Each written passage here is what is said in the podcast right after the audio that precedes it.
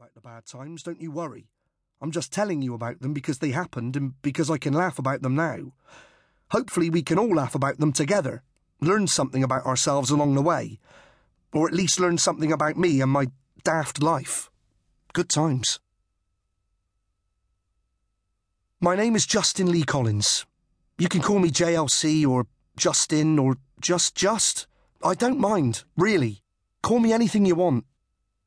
The first thing you should know about me is that I'm an only child. I think that's very significant. Every now and then I'll signpost something that I think is highly significant by saying that it's significant. That's an advance warning. Hope I don't repeat myself too often. Apologies if I do.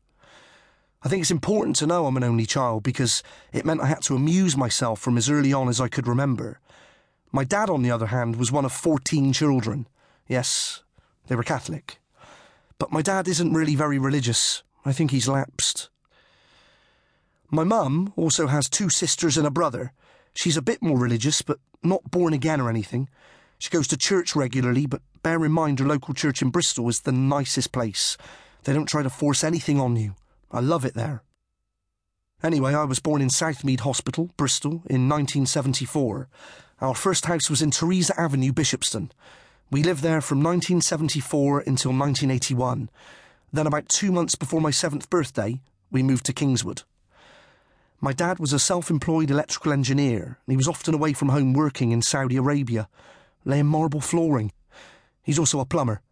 In fact, my dad can pretty much do anything. He can do heating, plumbing, electrics, lay marble floors, and many other things. The exact opposite to me. I can't bang a nail into a wall. As for my mum, she's always worked, and she's had loads of different jobs. When I was very small, she worked in a bookies. Then, when I was in junior school, she was a dinner lady. She also worked in a hairdresser's, a post office, and a charity shop at weekends. My mum was 24 when she married my dad. I took about seven years to come along, and even in the womb, I was a troublemaker.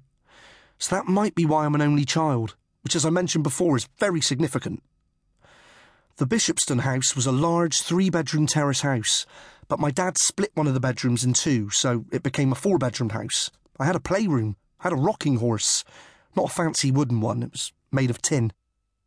I've always had a lot of ear, nose, and throat problems. I always had bad coughs and a bunged up nose. I'd be bunged up all the time. I'm often bunged up now.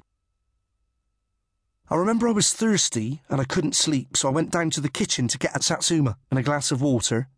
And as I walked through the kitchen, I just happened to peep through the crack in the living room door. I could see my mum sitting on the sofa with a Millennium Falcon on her lap in the middle of wrapping it. She saw me, she knew that I'd seen her, and I'd seen it. I said, I didn't see anything. But I had.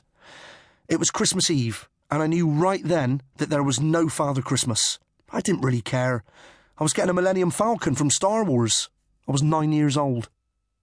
The thing I remember most about being that age was that I loved watching films and TV programmes, and almost simultaneously realising that I wanted to be in those films and TV programmes. My gran used to take me to the cinema during the summer holidays too. The three things we do were one, go to Weston-super-Mare for the Grand Pier, which burned down recently and is sadly no longer with us. Two, go to the movies. And three, go to Bristol Museum. They had a stuffed gorilla called Alfred, which I loved.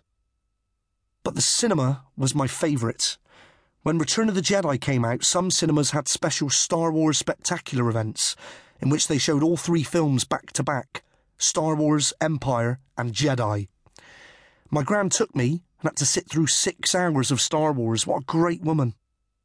Apart from watching the TV till all hours, I would also listen to Brian Matthew late at night on Radio 2. And I love Steve Wright on Radio 1. But Dave Barrett on GWR was my favourite his phone ins. Late night radio was a big thing for me. I loved it so much that I soon knew I wanted to be on the radio.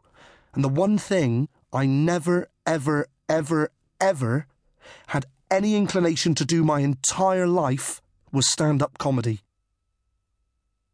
The first comedy person I ever remember liking is Harold Lloyd. I adored him. I also loved Laurel and Hardy on Saturday mornings. But if you ask my mum what my favourite programme was as a little boy, if you called her right now and asked her that question, although I doubt very much you've got her number, she would answer without missing a beat and she'd say, Come dancing.